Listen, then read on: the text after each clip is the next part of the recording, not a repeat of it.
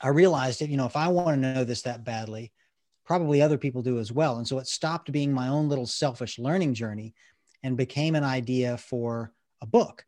Um, and so that that's what led to my first book, Lead with a Story, which came out in, in 2012. Um, and then that led to another and another and another. And I, my my fifth book just came out a few months ago. And so what I ended up doing was pretty quickly leaving my corporate career and becoming a full-time author and speaker and trainer on the subject of storytelling for leaders or for salespeople. I've got uh, one of my books is on, you know, uh, sell with a story for salespeople. One, there's one for parents. You know, uh, a couple of them are for for leaders.